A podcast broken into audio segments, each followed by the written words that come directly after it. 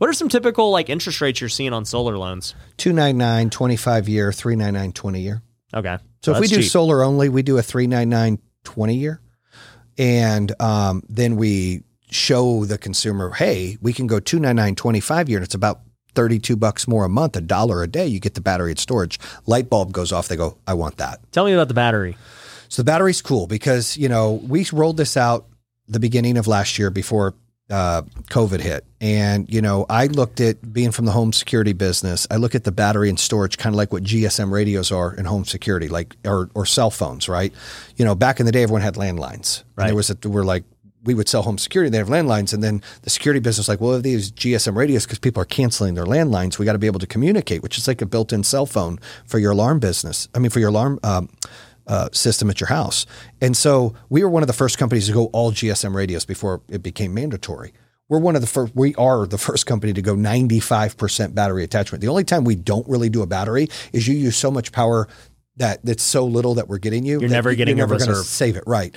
But other than that, we sh- people want the battery and they want the battery because we have rolling blackouts here in the US. They don't want to say we do. We do. But blackouts are happening all the time, meaning like the power goes out because the grid is frail and it's garbage and the utility companies haven't invested enough money in it. You have all the storms in the Midwest, you have the hurricanes, you have the fires, you have everything going on where people are without power. Now, during a pandemic or during people working from home now, what do they need more than anything? Power. You need Wi Fi, you need refrigeration, you need all of that stuff. What we do, because you can't get a generator, there's a year wait list. We have a relationship and, and can resell generators through Generac. Mm. There's a year wait list. So, what are you going to do? Well, we come and do solar and battery and storage, where now, if you buy the electric car like we did and you want to charge it at night, you know, the utility company's going to increase our rates during the nighttime because we're charging our cars. We don't have to deal with that because I didn't even know that. Oh, it's coming. And it's already happening in most states. So all of a sudden you're charging your car. It's called time of use. They'll, oh, well, hey, from 6 p.m. to 6 a.m., we're going to charge you more because it's harder for us to make power. No, that's their way of combating so much juice going on the grid because everyone's going to start charging the cars. EV cars are here.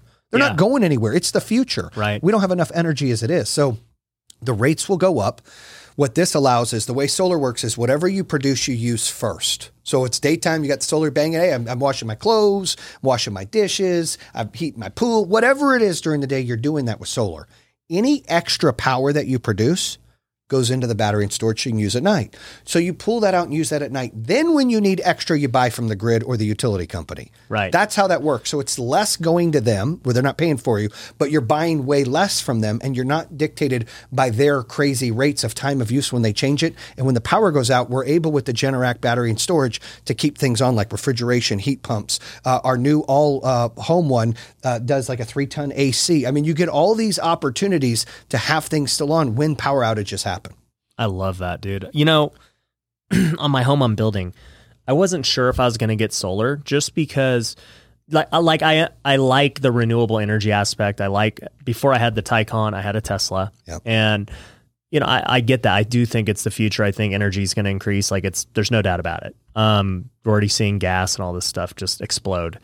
Uh, but I wasn't sure if I was going to put it on my new house because I'm just like, dude, man, I've had such a bad experience reselling these stupid leases and whatever. And um, I did get solar on my house about uh, six years ago on a house I owned six years ago, personal residence, and I only stayed there two years and I sold it. And so, like we said, it didn't really make sense that I Right. got it. You know, I only stayed there two years.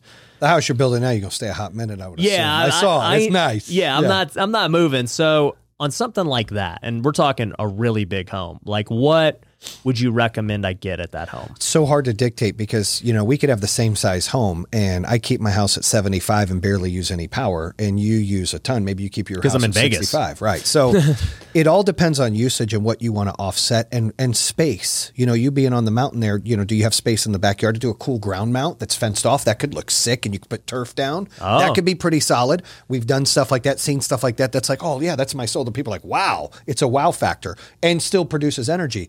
And you I never get- even thought about that. Oh, yeah. I always thought about just it has to be on the roof. Imagine turf with a little white fence, and you got your own panels back there in the corner of a yard that you're not using that section. That you probably don't have enough to combat all of your energy. It's a big home. yeah. You don't have enough roof space, or, but you could do something which then saves, and it saves if there's a power outage. You still have energy coming in to do, and that's the most important part. You could do some of the roof facing the mountain, you know, in the backside. You want your roof space or your panels to face south, east, or west. You never want them to face north. Because the sun doesn't go over there. Correct. And it, you don't get enough energy out of it. South is the best, east and west are close, north is horrible. But it just depends. I mean, if it were my house, you know, I, I love mine looks like glass. It's I love it, but yours is going to be a tile roof. Um, you could make it look like glass on the backside, or you could do a little ground mount. I would do one of those two. I wouldn't do it the front facing because Oh, unless you get one side that does it, it could look sick too. I don't know. You, you could make it unique. You'd have to cut it up, but you're not going to get a ton. I mean, probably 40, 50 panels. How much do you think that would run me? I don't know. It must, you know, it depends, you know, 50, 60 grand, but you would offset that power. The return on solar is about five to six years if you pay it for cash. Right. If you finance it, it's it's literally within the first year. But if you pay for cash, it's about a five to six year payback. Okay. Yeah, I'm I'm so living do the math. It's like, oh well, I'm, i buy this for fifty or sixty grand. I'm saving about ten grand a, mo- a year in power. Right. Okay. No, that makes sense. So. I, I never thought about the ground, but uh, the ground is cool. We do about fifteen percent of it. The reason that's cool is because you can dictate where you want it, where it faces, and you can put cool things around it to make it like it's a, a, a cool piece in your yard, not an eyesore. Right? Yeah. You can make it. Now, I like the roof just because it looks like glass. It's like, whoa, that's cool. Because our panels are all black on black, like no lines. They look yeah. like TVs and stuff. Like they're cool. Right. But I like the, the ground is cool too. Right. So, question then about just what other competitors are doing and stuff. I don't know how much you can talk about this, but like, you know, as a guy who had a Tesla and uh, have I've I've bought plenty of homes that had Solar City leases on them and everything. Um, I don't really know what Tesla's plan is. I mean, I saw that they were doing those tiles that you know are solar tiles for the roof and yet i've never seen them on any house and there's all this high like what what's their deal? Um, i believe and i can't talk for them but I, I, believe that the idea is you know some people consumers don't like the look of solar panels. I, I can respect that. I told you they're becoming more thin like lcd tvs and they look more like glass but i can respect that. So they've come out with the tile thing. So did uh, dow. They came out with the tile look too but they're not efficient enough. So you're not getting enough, you know, juice for the for the squeeze there because you're putting that on. It's more for aesthetics to say, "Hey, I went solar."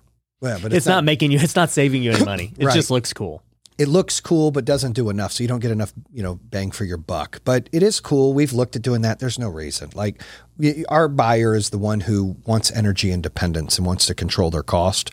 They're not looking for, you know, cool tie, like cool little designs. It's that's not there, but it's a cool product. It just hasn't taken off the way I think they anticipated.